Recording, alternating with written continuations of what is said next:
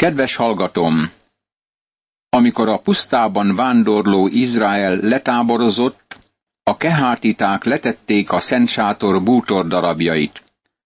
Azután Mérári következett a deszkákkal, a rudakkal, és elvégezte a maga feladatát. Majd Gérsón helyezte el a takarókat. Végül a főpap levette a kárpitot és fölfüggesztette. Milyen izgalmas lehetett Izrael letáborozásának megtekintése.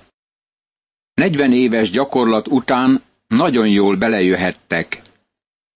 Ahogy minden lévitának megvolt a maga feladata, ugyanígy minden kereszténynek van ajándéka és munkája, amit Isten el akar bele végeztetni. Azt hiszem, Isten megjutalmazza az embert azért, amit az ő akarata szerint cselekszünk. Nem azt kell tennünk, amit mi akarunk, hanem gyakorolnunk kell az Istentől kapott ajándékainkat. Tegyük föl, volt egy ember, aki a sátorcöveket vitte a Szent Sátor északnyugati sarkához, és belefáradt munkájába. Egy napon, amint fölbeverte a maga sátorcövekjét, ezt mondta. Én már belefáradtam ebbe. Húsz év óta hordozom ezt a sátorcöveket. Idejövök reggel, kilazítom, és kihúzom a földből, ráteszem a vállamra, és oda helyezem a szekeremre családommal együtt. Senki sem ismeri fel, hogy milyen nehéz a munkám. Senki sem jutalmaz meg érte, amit teszek. Mózes sohasem hívott maga elé, és nem adott érdemrendet. Belefáradtam ebbe a feladatba, és most már nem viszem tovább ezt a cöveket. Egy reggel, amikor bontották a szent sátort, az ő cövekjét nehéz lett volna kilazítani a talajból, ezért kiábrándultan otthagyta. Ezt gondolta. Senki sem törődik vele. A munkám nem valami fontos. Csak annyi, hogy vinnem kell egy szöveket, ezért ma azt hiszem, végleg abba hagyom. El tudod képzelni a bajt a következő este? Próbálták elhelyezni a szent sátort, de az északnyugati sarok cövek nem volt meg. Az emberek jelentették Mózesnek, és keresték ezt az embert, aki ezt a cöveket hordozta. Mózes megkérdezte, hol van a sátor cövek? A férfi ezt válaszolta. Ott hagytam, ahol tegnap éjjel letáboroztunk. Akkor Mózes megkérdezte tőle, hogy miért hagyta ott, és az ember így válaszolt. Nem gondolom, hogy a munkám tényleg fontos lett volna. Mózes így folytatta. Nem fontos? Nem állíthatjuk fel a szent sátort nélküle. Neked egész éjszaka ott kell ülnöd, hogy magad tartsd azt a kötelet, mert te felelsz azért a sátorcövekért. Barátom, kinek kell eldöntenie, hogy kivégzi a legfontosabb munkát Isten szolgálatában napjainkban? Az az ember húsz éven át hűséges volt, aztán hirtelen abba hagyta a munkát, és figyeld meg, hogy milyen fontos volt az a Szent Sátor felállításakor. Istennek sok gyermeke nem tekinti fontosnak a munkáját. Barátom, Isten nem az elvégzett munka nagyságáért jutalmaz meg, hanem a hűségedért azon, amire elhívott, hogy cselekedd. Ha azt a sátorcöveket kell hordoznod, ami az északnyugati sarkot tartja, ne felejtsd el továbbvinni azt induláskor. Az úrtól kapott feladat elvégzése neki nagyon fontos. Talán azt gondoltad, hogy ez a negyedik könyv nem nagyon érdekes, de remélem, hogy ekkorra már megváltoztattad vele kapcsolatos nézetedet. Érdekes anyagban benne, és ez üzen a mai napra vonatkozóan is.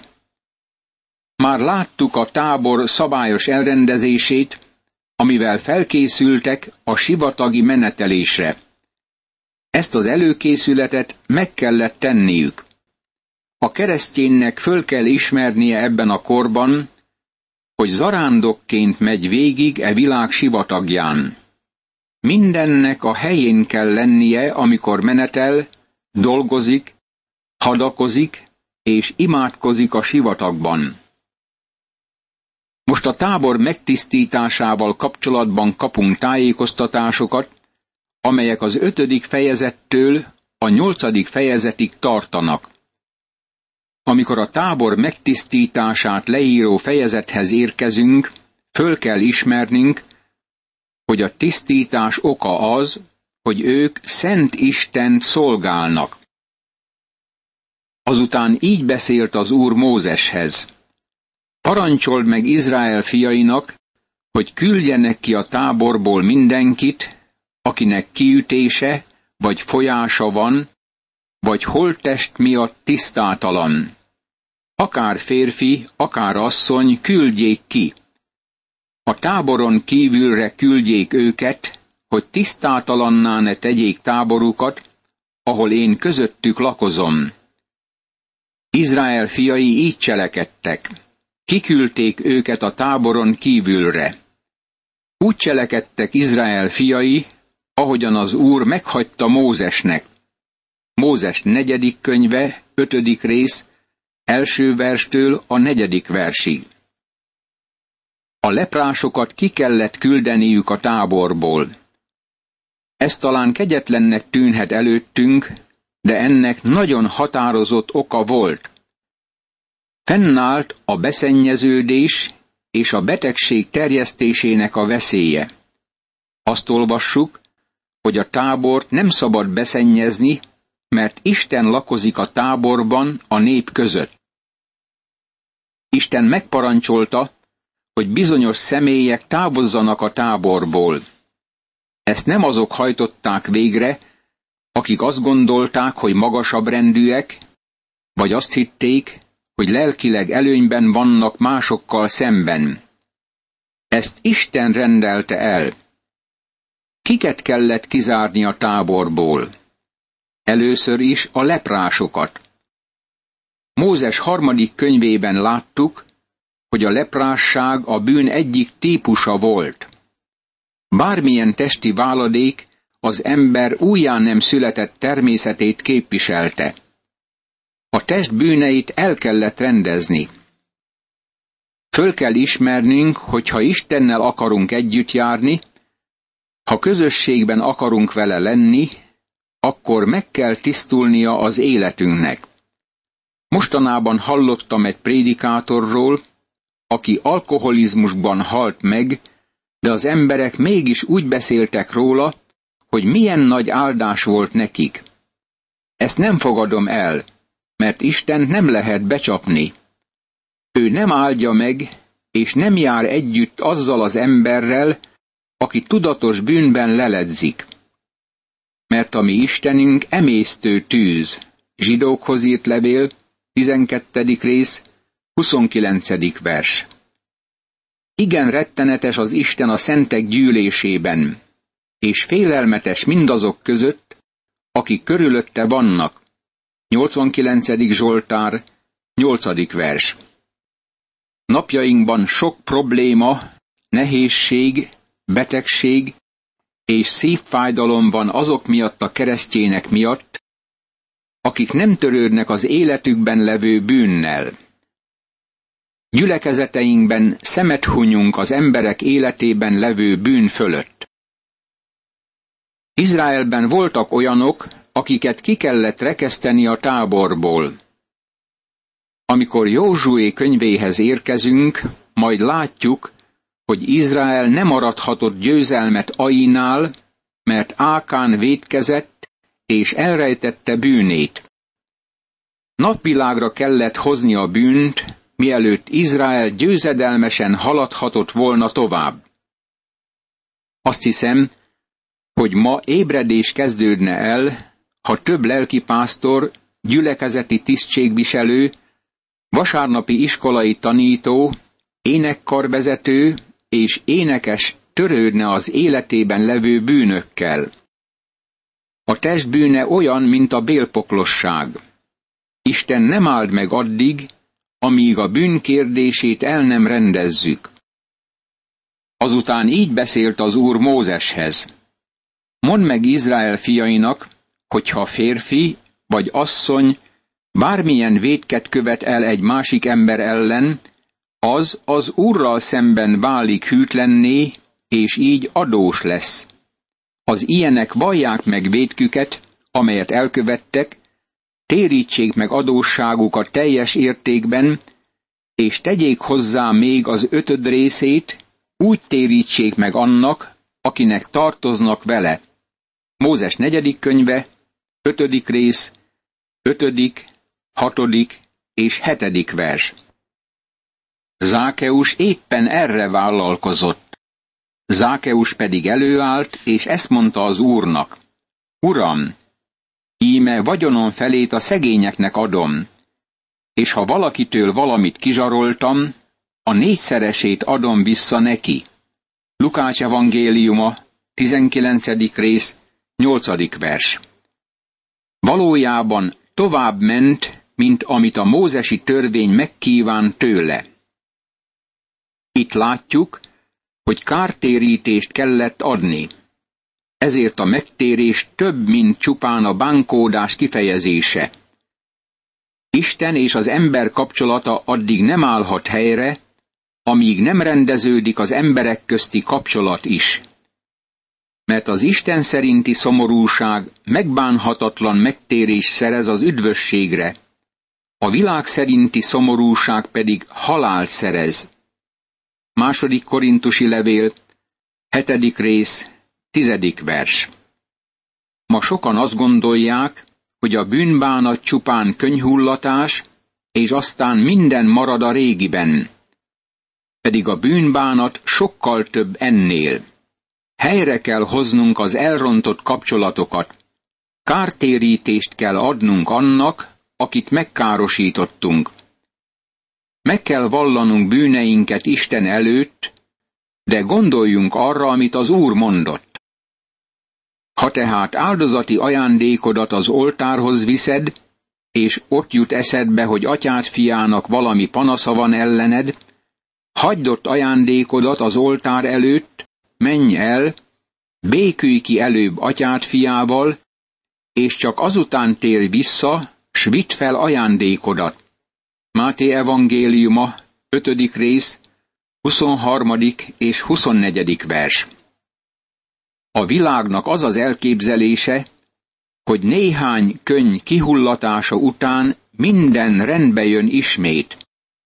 Ez a világ szerinti bánat a korintusi levél szerint, és az ilyen megtérésnek nincs semmi értelme. Édesapám mesélt egy kis hajóról, amely az egyik folyón közlekedett. Volt egy kis kazánja és egy hatalmas sípja. Amikor a hajó a folyó haladásának irányával szemben haladt, megfújta a sípját, de rögtön le is állt a haladásban. Nem tudott fölfelé haladni és sípolni egy időben. Sok ehhez hasonló ember van korunkban. Megtérésük olyan, mint a sípfújás. Könnyeket hullatnak bőségesen, de nem fordulnak el a bűntől, nem fordulnak oda Istenhez, nem fizetik ki az okozott kárt. Ezért nincs haladás keresztény életükben. Azután így beszélt az Úr Mózeshez.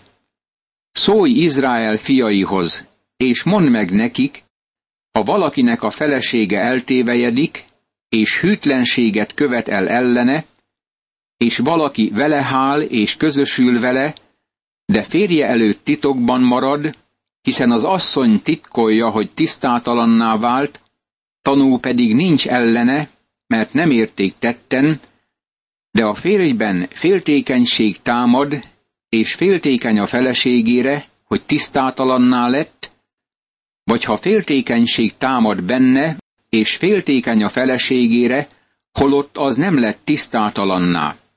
Mózes negyedik könyve, ötödik rész, tizenegyedik verstől a tizenötödik versig. Itt kihagyunk néhány verset, és megfigyeljük, hogyha valami kérdést támadt az asszony hűségével kapcsolatban, akkor vizsgálatot kellett indítani. Állítsa a pap az asszonyt az úr színe elé, bontsa ki az asszony haját, és tegye annak a tenyerére az emlékeztető áldozatot. Féltékenységi áldozat az. A keserű, átokhozó víz azonban maradjon a pap kezében. Azután eskesse meg őt a pap, és mondja ezt az asszonynak. Ha nem hált veled senki, ha nem tévejettél el tisztátalanul férjettől, ne ártson neked ez a keserű, átokhozó víz. Mózes negyedik könyve, ötödik rész, tizennyolcadik és tizenkilencedik vers. A következő igeversek elmondják, hogy az asszonynak meg kellett innia a keserű vizet, és ha a belseje megdagadt, és a teste deformálódott, akkor átokká vált a népe körében. Ha nem szennyezte be magát, hanem tisztán maradt, akkor mentes volt az átoktól. Ennek a vizsgálatnak óriási pszichológiai hatása volt azon a személyen, különösen akkor, ha védkezett. Miért nem vetették alá a férfit is ugyanennek a próbának? A Biblia nem tanít kettős mértéket. Ebben az esetben a férj vált féltékenyé a feleségére. Vajon a férj is hűtlenné válhatott? Természetesen. Ezt láttuk Mózes harmadik könyvében, és majd látjuk ismét Mózes ötödik könyvében, hogyha a férfit vagy nőt házasságtörésen kapják, akkor mindkettejüket halára kellett kövezni. Nem volt kettős mérték a Bibliában. Akkor miért csupán az asszonynak kellett átmennie a próbán? Mert ez Krisztusnak és az egyháznak a képe. Krisztus felől nem támadhat gyanú, de gyanakvás támadhat az egyházzal kapcsolatban, erről biztosítalak. Elég jól ismerem az egyházat, és hidd el nekem, hogy sok kívánnivaló van benne. De ez a féltékenységi áldozat. Isten is lehet féltékeny? Igen. Ő mondja, hogy féltőn szerető Isten. Ezt sokszor említi a Szentírás. Ez nem alaptalan féltékenység, hanem a szeretet féltékenysége.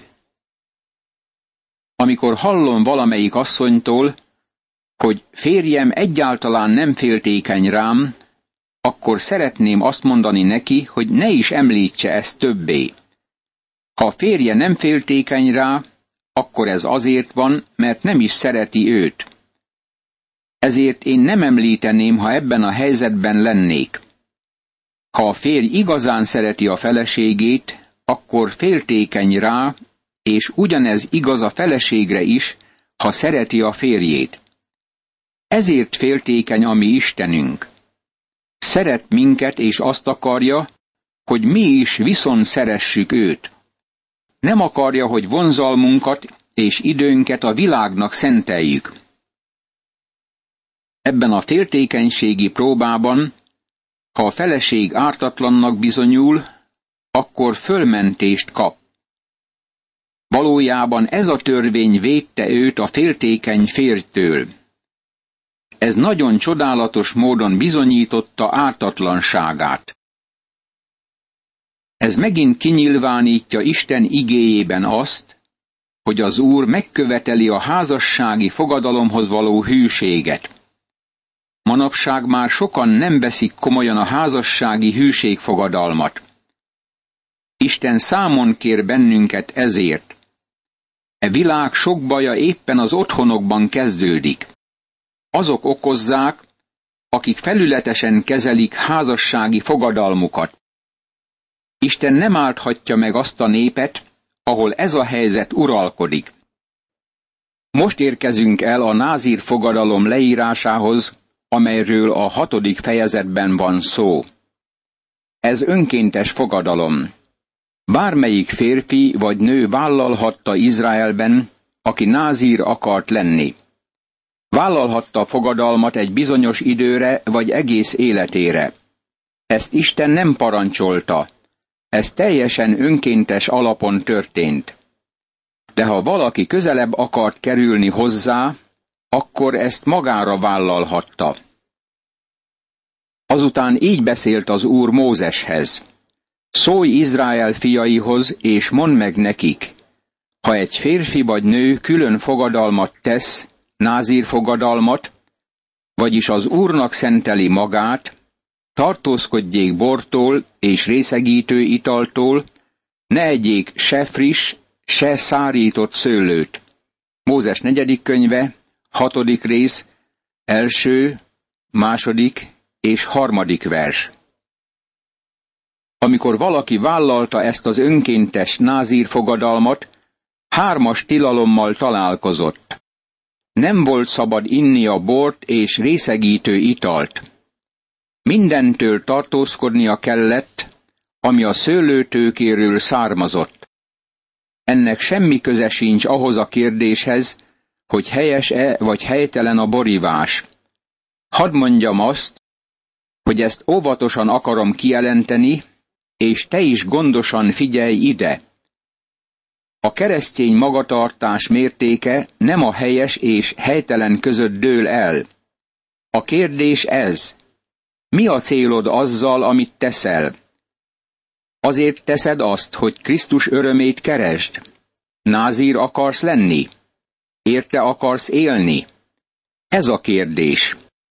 Az emberek szokták kérdezni tőlem, hogy a keresztény ihat-e bort. Barátom, én nem akarok efelől vitatkozni. Nem akarom eldönteni, hogy mi a helyes és mi a helytelen. Valójában csak azt akarom tudni, hogy kívánsz-e tetszeni Krisztusnak vagy nem. A bor a Szentírás szerint a földi öröm szimbóluma, és a szív vidámítására szolgál. A lényeg itt az, hogy a názírnak örömet kellett találnia az Úrban. Imádkozzunk! Mennyei édesatyám! Add szent lelked vezetését, hogy mindig azt cselekedjem, ami előtted kedves, amivel örömedet szolgálhatom. Ámen.